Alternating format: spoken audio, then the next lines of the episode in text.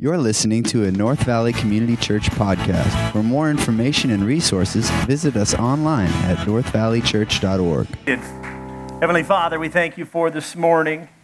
Thank you for the opportunity to get into your word and, and worship. Lord, thank you that you rule the world with truth and grace. May your kingdom come. May your will be done on earth as it is in heaven. In Jesus' name, everybody said, amen. Hey guys, my name's Ryan. I serve as the lead pastor here at the church. If you've got a Bible, you can open it up. We're in Luke chapter one. This is a five-part teaching series uh, all about Jesus. Jesus is the reason for the season. Um, I can remember years ago, I dressed up as Santa Claus to try to um, excite my nephews and nieces. And I was up on a second story, and I told my brother down in El Paso, Texas, in the armpit of America, but... that we were, we, I was going to surprise uh, uh, my my nie- nephew and nieces as Santa Claus, and so I'm on the second story, and at a certain time, I was going to come down and surprise the kids with gifts on Christmas morning. My brother had a, a, a ranch down there in El Paso, so I, I'm thinking the kids are going to love it. I jumped down on the ground, and I, I I'm there's a glass door in between us, and um, the kids... their eyes went wild, and then they screamed and ran and hid in the bedrooms. It was the opposite effect of what we were doing. Uh, I think God in his humor wanted that to happen, to highlight it's really all about Jesus.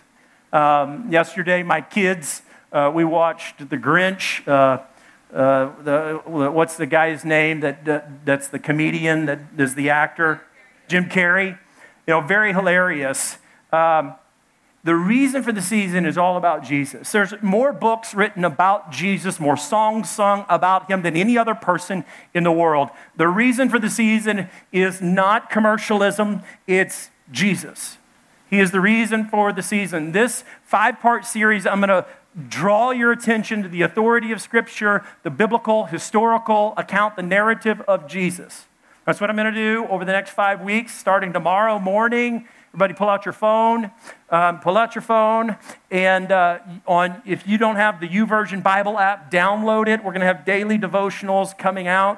You can just Google under, or the not Google, uh, go to the events area and just type in North Valley, and we have daily devotionals. If you can't find it there, it's on our website, and it'll be walking through uh, uh, the, the Gospel of Luke over the next five messages. So it's going to be really important. Um, The reality is, is just the other day I was sitting in my office, and I love sitting in my office and hearing all the traffic. By the way, illumination lights, man, they're blocking this place up, are they not? Somebody asked me if that bothers us, and I said, no, it's, I mean, it's free exposure to the church. We actually opened our gates and let them circle around our parking lot. Uh, but that is, uh, I was sitting there in my office the other day, and there's ninety-one thousand people that drive by our uh, church campus every single day. And this reality struck me is that people are searching for a Savior. Ten years ago, I was in Dallas, and uh, I got on uh, I got on the DART rail, and I was going downtown to Dallas Seminary. It was exam season for me, and I had come to faith in Jesus Christ, game changer. Uh, then I got married, game changer. Then I had kids, game changer. And then I went to seminary to go for full-time ministry so I could prepare and be a semi-intelligent communicator when I'm preaching to you guys. Um, I'm going, I'm on the DART rail, and I put in my earbuds, and I'm listening to Joy to the World.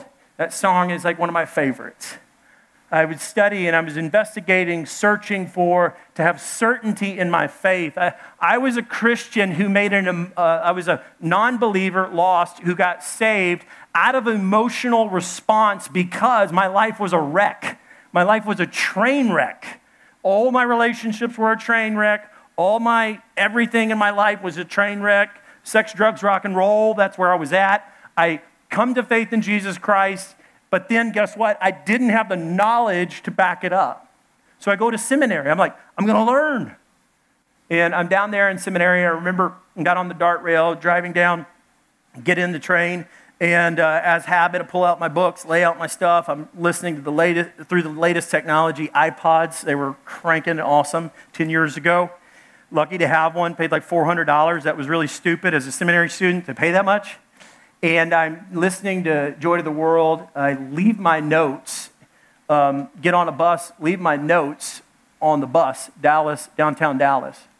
Get to the library, talk to my friends. Um, I'm, I'm pursuing a search for Jesus Christ, historical search of Jesus Christ. I was studying the life of Christ at the time, lost all my exam notes, uh, prepar- preparatory exam notes, get back on the train, go back home to downtown Garland, tell my wife, she tells me to pray about it. And that's the typical Christian pastor's wife response, pray about it. So I pray about it, and uh, I get back on the train, get back on the bus, and my bus driver says, were you looking for these? Downtown Dallas. Um, what I want to get to you is this, is that God is real. The person and the work of Jesus Christ is not mythical. It's not fairy tale. He's real, and he really responds to prayer.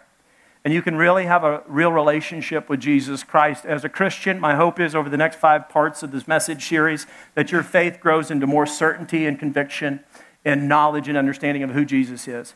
For those of you that are searching and you're not certain about Jesus Christ being the Savior, this is a great exploratory opportunity for you to dive into this book that we call the Bible and look at Luke chapters one and two and see this historical account. Reality is, is everybody is searching for a Savior. Is that Savior Jesus Christ? I believe he is with all my heart. Here's what Saint Augustine said, that you have made for us yourself, meaning we're made for God. O Lord, and our heart is restless until it rests in you. Anxiety grips every person, Christian, non-Christian. There's a restlessness in all of us, but here's the reality. God is the creator. You are his creation. He is our father. We are his children. There's something uh, mystical and magical, if you will, when you come to a place of placing your faith in Jesus Christ, there's a rest in your heart. Some of you as Christians, there's some significant uncertainties about Jesus Christ. There's maybe uncertainties about Scripture. Um, some of you as, as maybe searching and really not crossed that finish line of faith and said, I really believe in Jesus Christ as my Savior. This is your chance. This is your chance to investigate more clearly the person and the work of Jesus Christ over the next five weeks. I want to encourage you, do daily devotionals. Uh, read into those. It takes five, ten minutes, and we'll just be walking through this. First thing that we're going to learn this morning is the author of the Gospel of Luke is Luke, and Luke is a doctor. Uh, here's what one uh, scholar said about Luke. The literary style of Luke in Acts Luke, the, uh, Luke, this doctor, this physician, he actually, first century uh, physician, wrote the Gospel of Luke. That's the good news about Jesus. And uh, the book of Acts, which is a historical account of the church. He says, this scholar, Howard Marshall, says this, the literary style of Luke and Acts demonstrates their author was a well-educated person with considerable gifts of expression. The traces of medical language and the interest in medical matters displayed in them are consistent with the authorship by the beloved physician. The Apostle Paul refers to Luke as his beloved physician. Luke's gift as a historian have been recognized by many scholars who have viewed his work against its classical background and compared him favorably with the best of ancient historians. Luke is a doctor. Uh, Luke accompanied the Apostle Paul. Um, let me just give you some rationale as to why it might have been a good idea for Luke the physician to follow the Apostle Paul. Listen to this. In Second Corinthians eleven twenty-five, the Apostle Paul expresses uh, his lifestyle in ministry, that his faith is on the front lines. And here's what he says. He says, three, te- three times I was beaten with rods. Once I was pelted with stones. Three times I was shipwrecked. I spent a night and a day in the open sea. I've been constantly on the move. I've been in danger from rivers, in danger from bandits, in danger from my fellow Jews, in danger from Gentiles, in danger in the city, in danger in the country, in danger at the sea, and in danger from false believers. I have labored and toiled and have often gone without sleep. I've known hunger and thirst. I've gone without food. I've been cold, naked. Besides everything else, I face the daily pressure and the concern for all the churches. When the Apostle Paul refers to Luke, he calls him the beloved physician. This is medical missionary uh, works in its finest. Uh, Luke is a physician, then he falls in love with Jesus Christ, and he's going to give a historical account of all the things that Jesus has accomplished. That's what he's going to do. He's going to help people like me and you that really need to cross the finish line with a greater certainty and confidence and conviction about our faith and give a historical account. Yet he's tender and he's tough. He's accomplished in his own right, in his education. He's uh, intelligent. Uh, he visited, I mean, and Luke is a historical person. If you were to travel to uh, Ephesus, which is modern-day Turkey, you would see that his body resides there. There's a tomb for Luke in Turkey today. Uh, we're not dealing with a myth or a fable. When I was in college, I went to the University of Arkansas, signed myself up as a fiery brand new Christian because I thought I'm going to take some Old Testament classes and some world religion. And the teacher starts talking about the Old Testament miracles and all these things that were happening. He says at the end of his lecture, he says, "So the legend goes." And I was just like, everybody was like dazed, blinded, didn't hear that. I'm like, Uh, that was important, what he just said. Uh, did you just say legend? Like, what do you what do you mean by that? He was like, it's mythical. The, the Bible has uh, spiritual meaning, but it's not historical. I was like, oh my goodness. And you have a P H D? I uh, found out he was a washed up, dried and depressed and discouraged Jew that had given up on the faith that Jesus was the Messiah, didn't believe in the validity of Scripture. Liberal uh, religions uh, in, in uh, Christianity and in Judaism, they degrade the Bible, and they see it as myth. Perhaps one of the greatest struggles and the greatest questions you're going to face in your generation is the authority of Scripture. Phoenix is ranked as one of the least biblically literate uh, cities in the country. What's under attack is the validity of the historical accuracy of our faith. My encouragement to you as we get into this, I'm trying to set a lengthy introduction to propose to you that our Christianity is rooted in historical facts. That you can compare Jesus to Buddha, to Gandhi, to Muhammad, to anybody, and you'll find a more an intelligent pathway to truth than you will with any of the rest of the world religious leaders. Luke is a doctor. Uh, Luke is uh, responsible for writing one-fourth of the New Testament, the Gospel of Luke, uh, the uh, book of Acts, and he is very accomplished in his own right. He is an educated man. He is a, uh, I would call, say, like the Doctor Jones of, of, of the New Testament, Indiana Jones.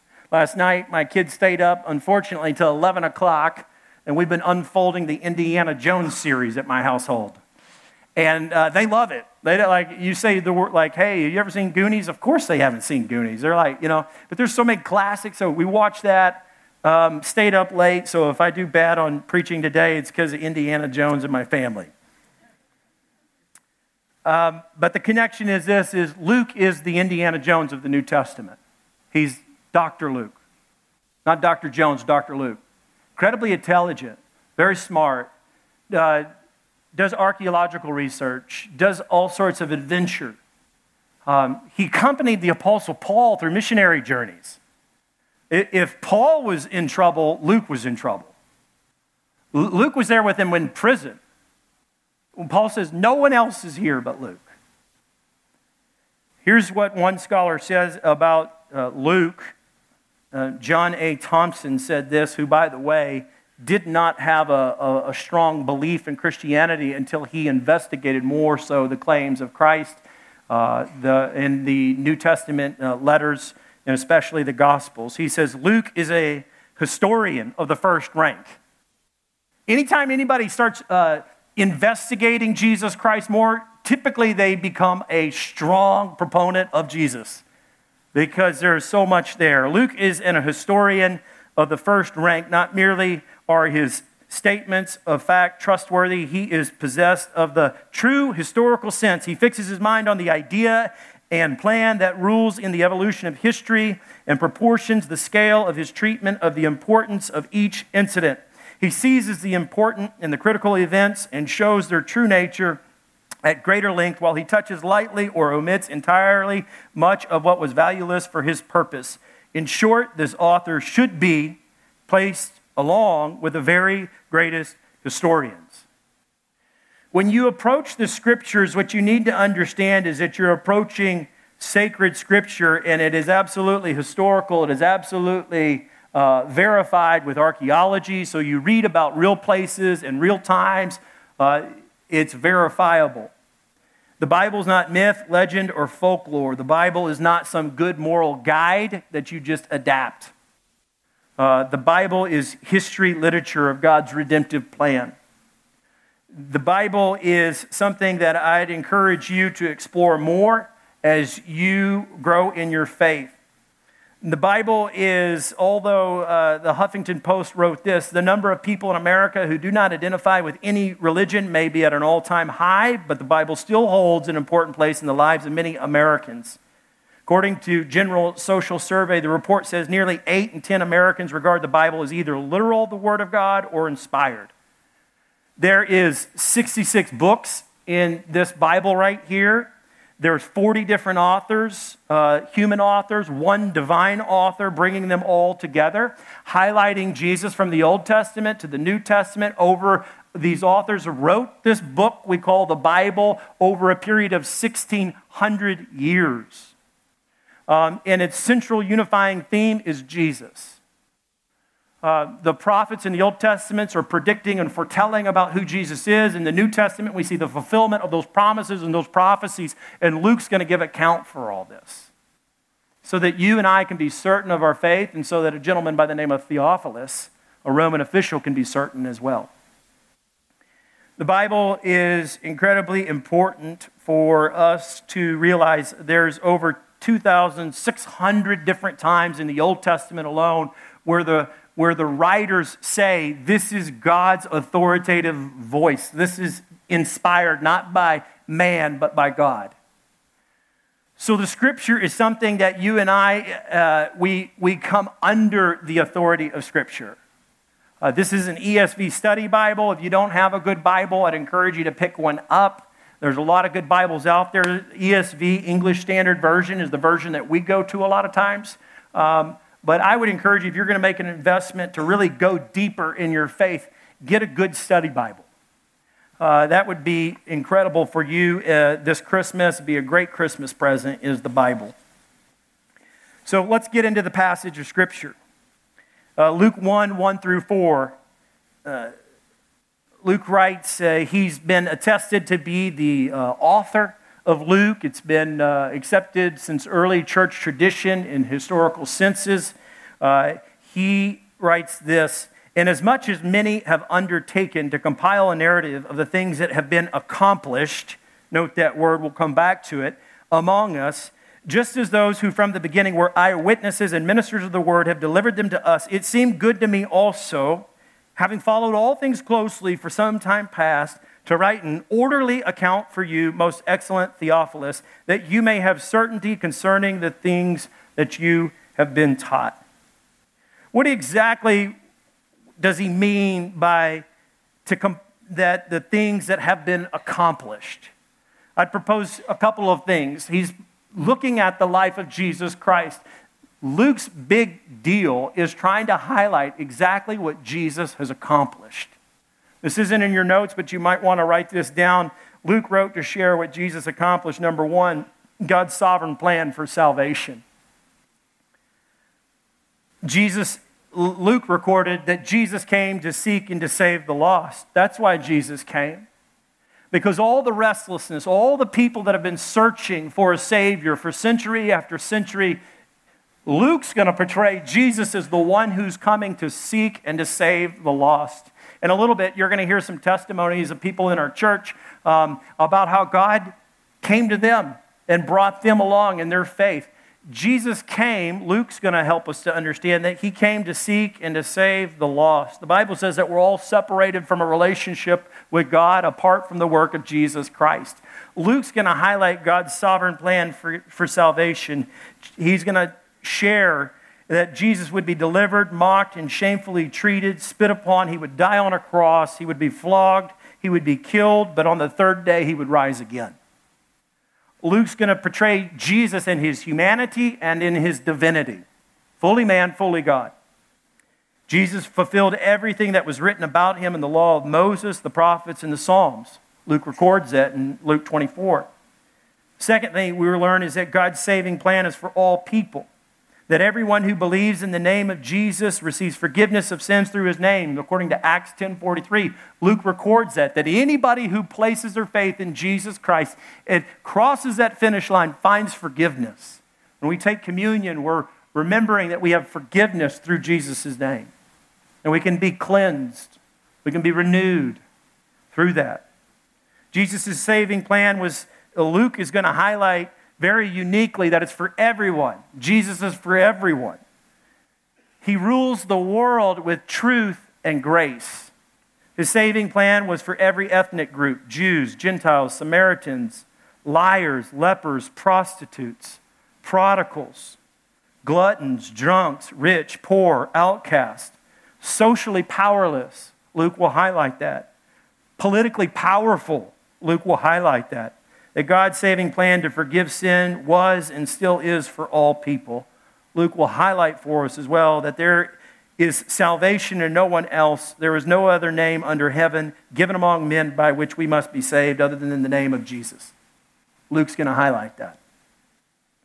Why the lengthy introduction? Because I want to set the framework and the groundwork as we get into this. Um, As we get into over the next uh, five uh, messages in the, in the church, and as you will start unfolding in the daily devotionals, is to see Luke in uh, highlighting all the things that Jesus has accomplished. Uh, just the other day, I was with my uh, son Sam. We were out quail hunting in Congress, Arizona. Unfortunately, I didn't know it was dove season because there was thousands of dove and there were zero quail. And uh, little did I know it was, it was dove season as well. Uh, we get out there, and I told Sam, I said, as we're going along, I've been studying, uh, it was renewing my mind and my heart about the investigation of Jesus Christ as I've been studying Luke and preparing this. And I said to Sam, my son, who's twelve years old, I said, hey, Sam, I need you to know something.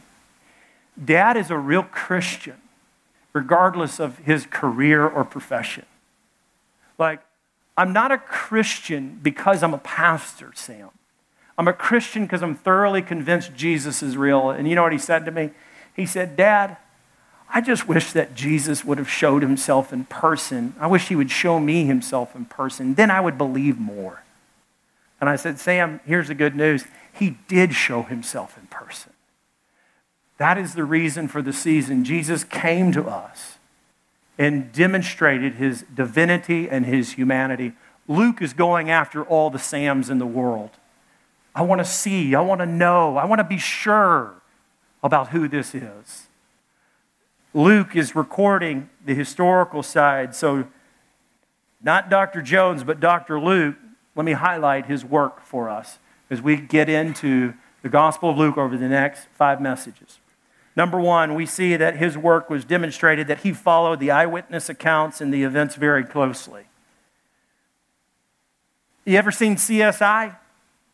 It's a very popular show. There's always, you've always got to get eyewitness accounts as the details of what happened. It says that he followed the eyewitness accounts. It says just verse two, just as those who were from the beginning. Who, who's, who are those? Saint Augustine would have said that the order of the Gospels that were written were Matthew was first, the Gospel of Mark second. Um, Matthew was a, a disciple of the Lord Jesus Christ, meaning he's also an apostle.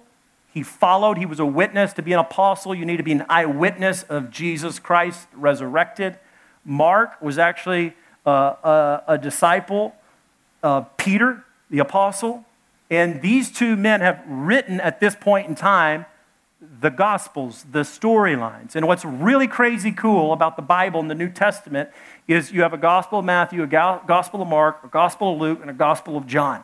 And they all have this incredible uh, uh, tying together of giving the accounts and the details of Jesus Christ. And that's what I was on my journey for when I was down at Dallas, is ve- really trying to verify everything about Jesus. And here's what Luke does. He says, just as those from the beginning were eyewitnesses uh, and ministers of the word, these are ministers very likely referring to Matthew, who was an apostle, uh, was a disciple of the Lord Jesus Christ, witnessed him, and then John as well. John is Jesus' beloved disciple and is called an apostle as well. He says, eyewitnesses and ministers of the word have declared to them, it seemed good to me also, verse three, having followed. That means he followed all the details, all the accounts. Very historical. Second observation I want to point out is he says, he took all things into consideration concerning the life of Christ. Uh, it says in verse three, it seemed good to me also, having followed all things. Not some things, all things. He took everything into consideration that he could. At this point in time, um, it would have been very likely uh, that Paul would have done some significant research by interviewing those that were uh, followers of Jesus Christ. Uh, Luke likely visited Matthew, the apostle, in Jerusalem during Paul's two-year imprisonment, according to Acts twenty-four twenty-seven. Uh, during that same period, he would have had the opportunity to interview Jesus' mother, Mary, and many others. Bible gives account that Jesus, uh, even after his resurrection, he appeared for a period of forty days, demonstrating that he truly was the Son of God. He appeared to crowds up to five hundred. Luke would have had plenty of research interviews to make. Uh, when I was down at Dallas Seminary, I, I, uh, I created a podcast called Church Pod dot org. I was researching church planners from all across the country, and I would interview them. And then I would get other people uh, within their church or congregation to give testimonies of. And it took a lot of work. Luke is taking all things into consideration. He followed all things, it says, closely. Third observation I want to make is his research started from the beginning. It says in verse uh, two and three, and I'll just highlight these phrases, just as from the beginning were eyewitnesses. And then in verse three, it seemed good to me also, having followed all things for some time past.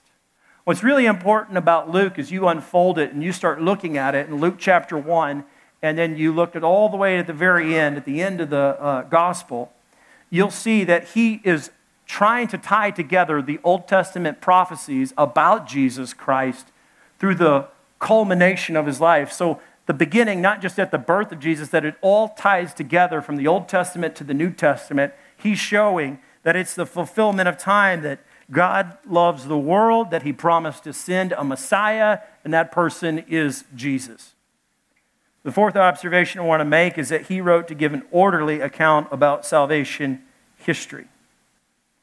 It says in verse three, it seemed good to me also, having followed all things closely for some time past, to write an orderly account. There's a general chronological study line of the life of Jesus Christ as you open up the Gospel of Luke that you see from the beginning to the end. Uh, Luke is a uh, physician in his uh, in his career path, has been very likely served again as a medical missionary with the uh, accompanying the Apostle Paul, and he gives details Uh, that are really pertinent and helpful for us to see the life of Jesus Christ, especially having access to the Gospel of Matthew and Mark. Third, uh, fifth observation I want to make is that his, his ministry vision was resourced by financial provision. Um, in the title, Most Excellent Theophilus, uh, Theophilus was a Roman official uh, who would have been very uh, wealthy, and Luke ascribes this Uh, account, this accomplishment of the Gospel of Luke to this guy. He does it actually at the very beginning of Acts as well. Uh, years ago, when I was uh, down in Little Rock, Arkansas, Fellowship Bible Church, a, a scholar that was doing a lot of research came to our church and gave some presentations on a biblical account of manhood and womanhood, a very important topic. And I later did I find out, the gentleman's name was Doctor Wayne Grudem, later did I find out that our church gave him a significant uh, resource, financial provision, for him to do the necessary research, to take off the time to write. Theophilus is like that.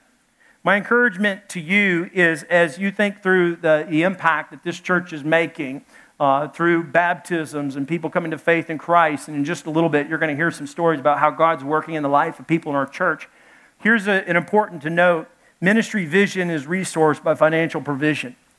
Uh, what happens with Luke is that he is a, being able to give us one-fourth of the New Testament. And his vision is to give the details and the accounts of what Jesus has accomplished. And at North Valley, when you're contributing and helping out, Uh, giving, and what you're doing is you're fueling a vision that God has for his church called North Valley. Sixth observation I want to make is that uh, Luke wrote to make certain the things that were taught about Jesus. Some of you need certainty, more certainty. There are days that I wake up and I, I don't I don't feel like I have a lot of faith. But the Bible says all we need is the faith of a mustard seed, and that God can move mountains through our lives. There are some days I wake up and I'm faithful, like I'm filled with courageous faith.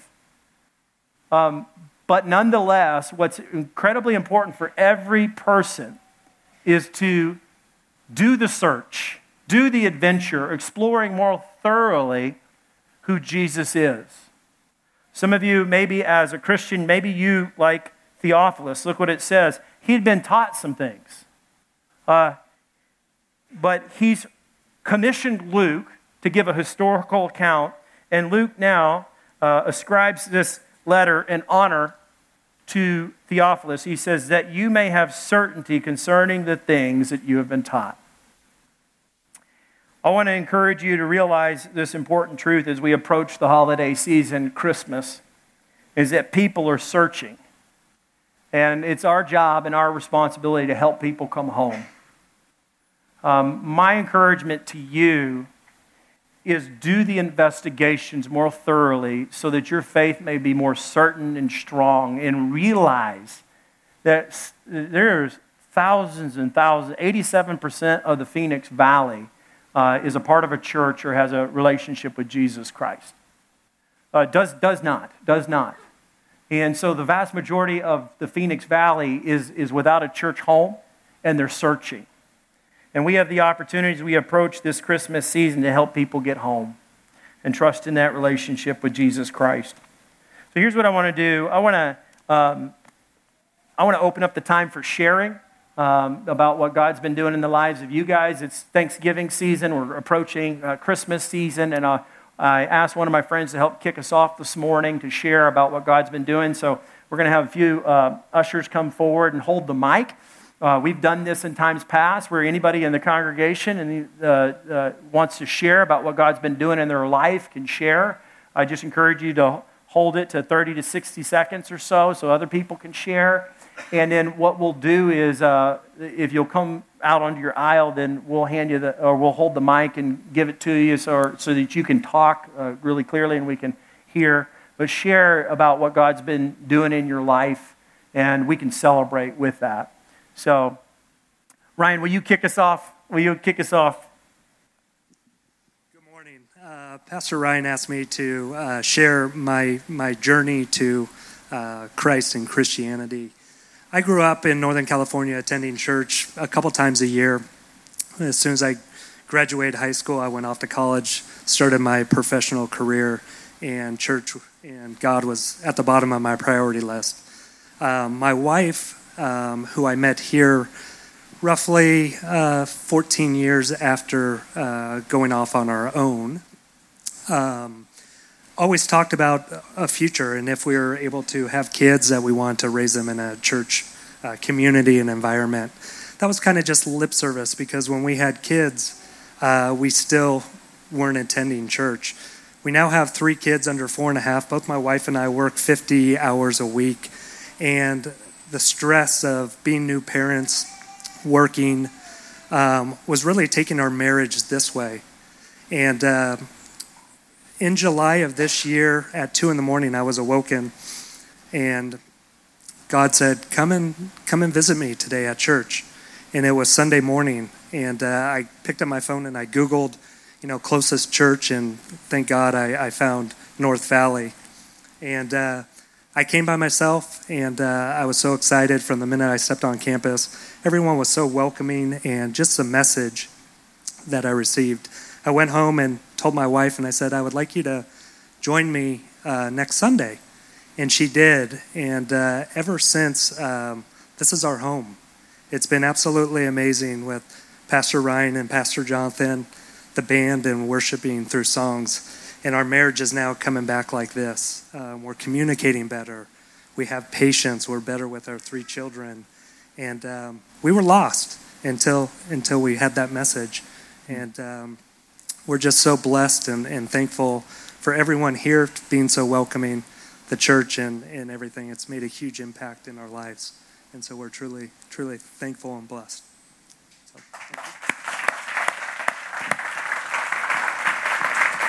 I, I heard, so, yeah, just raise your hand. Thank you, Ryan, for sharing. Just raise your hand, and uh, our team will come around and let you hold the mic, or let you share.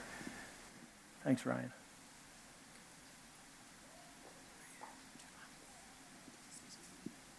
Um, good morning.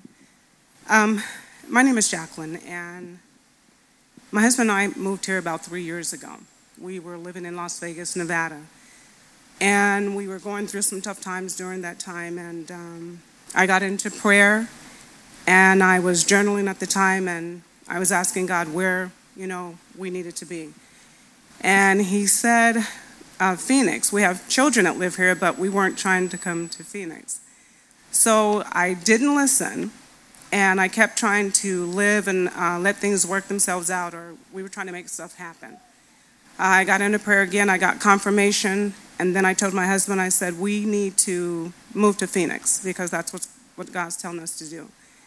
And my husband was a little reluctant, but what I did is I went ahead. I got a truck. I got rid of um, half our things. And I've never driven a big truck before, but we had a seventeen-foot truck, had half our belongings in it. We went online, found a place, which is right down the street. And we moved here. We've been here since. We were going to a couple of different churches in the area. Um, my husband saw uh, that this was at uh, Notoria at the theater, so we went a couple of times. Then we stopped going, went to a couple of other churches. Um, but we kept hearing hope. We actually attended a church called Hope in uh, Vegas. So we came um, once the building got here, and we have been coming since. But what I really want to say is that God is truly amazing. Earlier this year, I was diagnosed with uh, breast cancer. And before I got the diagnosis, I we didn't have insurance, and I just started working at Walmart. So I got up one morning, I heard the Holy Spirit tell me to look for insurance. Well, like I said, we didn't have insurance, and I was thinking, okay, I don't know how we're going to afford that, because I was just sort of working for our daughter. And then I looked, found something, went to work, and they called me in the office. They offered me full-time instead of insurance that starts right away. So I got the insurance, got my physical, everything was good, went to have my um, mammogram done, and then they told me that they found something and they wanted to do a biopsy. I asked when. They said, come back at one. I did. And they said, we're um, ninety-eight percent sure that it's cancer. So I wasn't... Um, I wasn't surprised, I just got to tell you, because I just feel like God was preparing me then. Um, so I just said, okay. He said, you have to have surgery. I had surgery. They got all the cancer. God is good. Um, I finished my radiation, and I am just truly, truly thankful that I was obedient, and I listened when he said move, and I listened when he said look for the insurance. But we now call this our home, because when we come, we honestly feel like we're being fed spiritually. And I don't know, I just feel like now um, we truly do have a new new outlook on life, and he's just turning things around. It's slow, but it's happening. So I just give God all the honor, glory, and praise. Amen. Somebody else. Thank you, Jacqueline. Just raise your hand. We'll take, we'll take, we got some more time.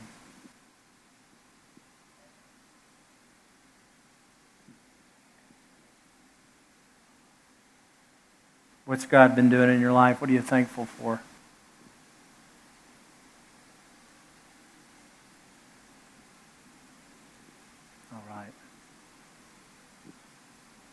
Okay, I really don't like speaking in front of people, but we had our youth event last night, and we had nine kids show up, so I'm very thankful for that.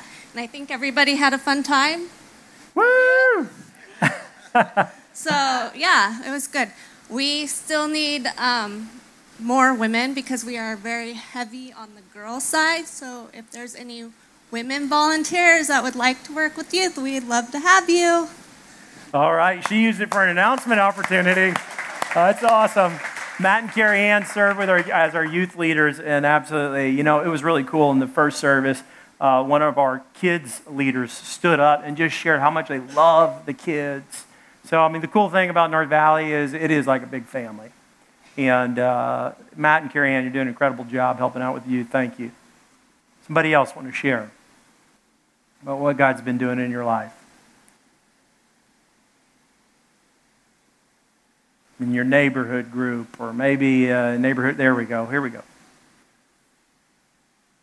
Doc, Doctor Finch. All right. There's a, there's a long version. I'll do the short version. Uh, we lived in Michigan, and uh, we're looking for work all around the country. And God sent us here to Phoenix. And I'm in the education world, and I I, I wanted to um, have a church that was inside my district. Well, I looked, and there was one hundred sixty churches that are just on my church list. So I went through all of them, went through the theologies, narrowed them down. Uh, went to, my wife wasn't here yet. She was in Montana. So I was going to two church, church services a week and enjoyed it. It was great. And we got, I went through the list, and there were some great churches I went to. Uh, we were getting down to the bottom of the list, and I said uh, to my wife, Angie, we need to go back to one that I had been to at the very, one of my first churches that I had chosen, which was this spot. And so um, Angie went, uh, we went to the first service at another place, came here, second service. Halfway through the service, Angie leans over and says, I think we're home. And so um, God brought us here and uh, put us to work. We're, we were kindergarten, first and second today, helping out the nursery. But we're blessed to be a part of the family. Amen. That's awesome. Somebody else. Right here. Oh, we got two. Okay, we'll do two.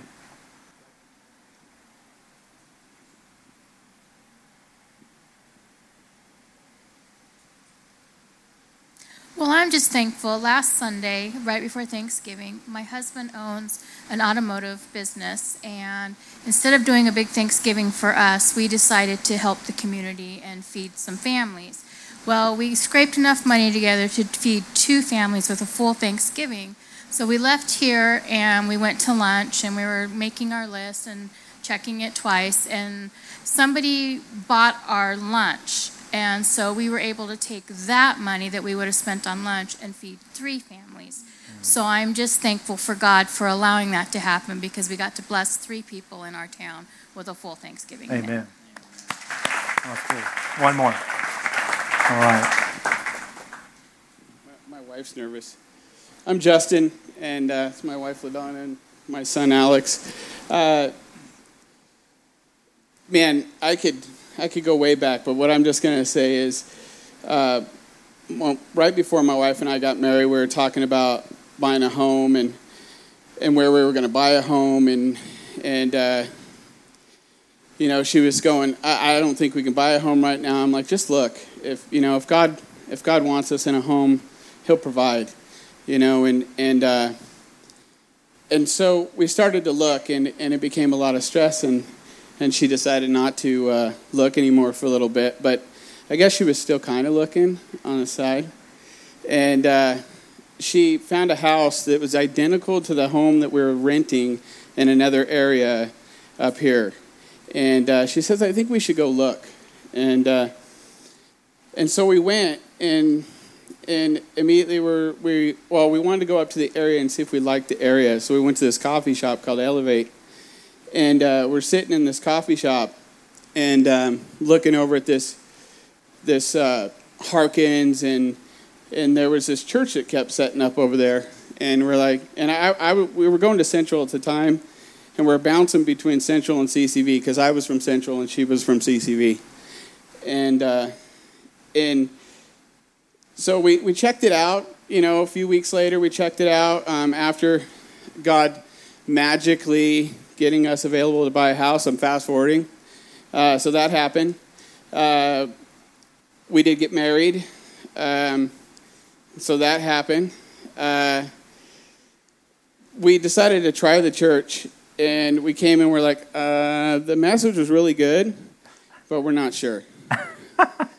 We're not sure about which part. She, yeah, well, she knew she knew that the message. She was like, that just felt like it, it reached me, and and uh, and we, we went back and tried our churches again, and um, we came back another time, and then, you know, we were kind of on the fence, and I came home one day after after some prayer and meditation, and, and I said, honey, we're going to start going to North Valley. Mm-hmm. And uh, she doesn't normally let me make those kind of decisions right away.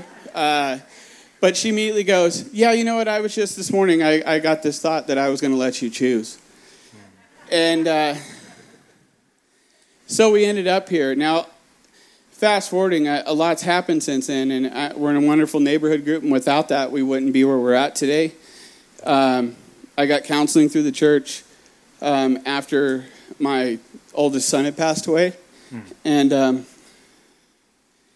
I can tell you that because of those things, because of the counseling, because of the neighborhood group, because of the church surrounding me, um, I was able to go to my son's service and stand up there with complete forgiveness and and reach out to the people that were in that crowd and say, you know, it's not your fault.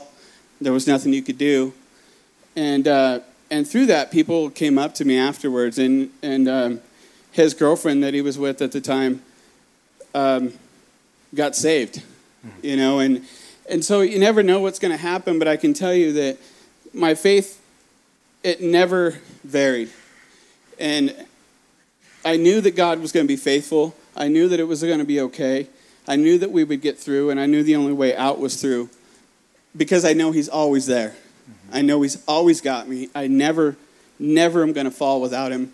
Um, and he'll always pick me back up. And, you know, my faith just continues to grow here. And we have all kinds of opportunities. And the list is really long. But I can tell you that I have a life of abundance.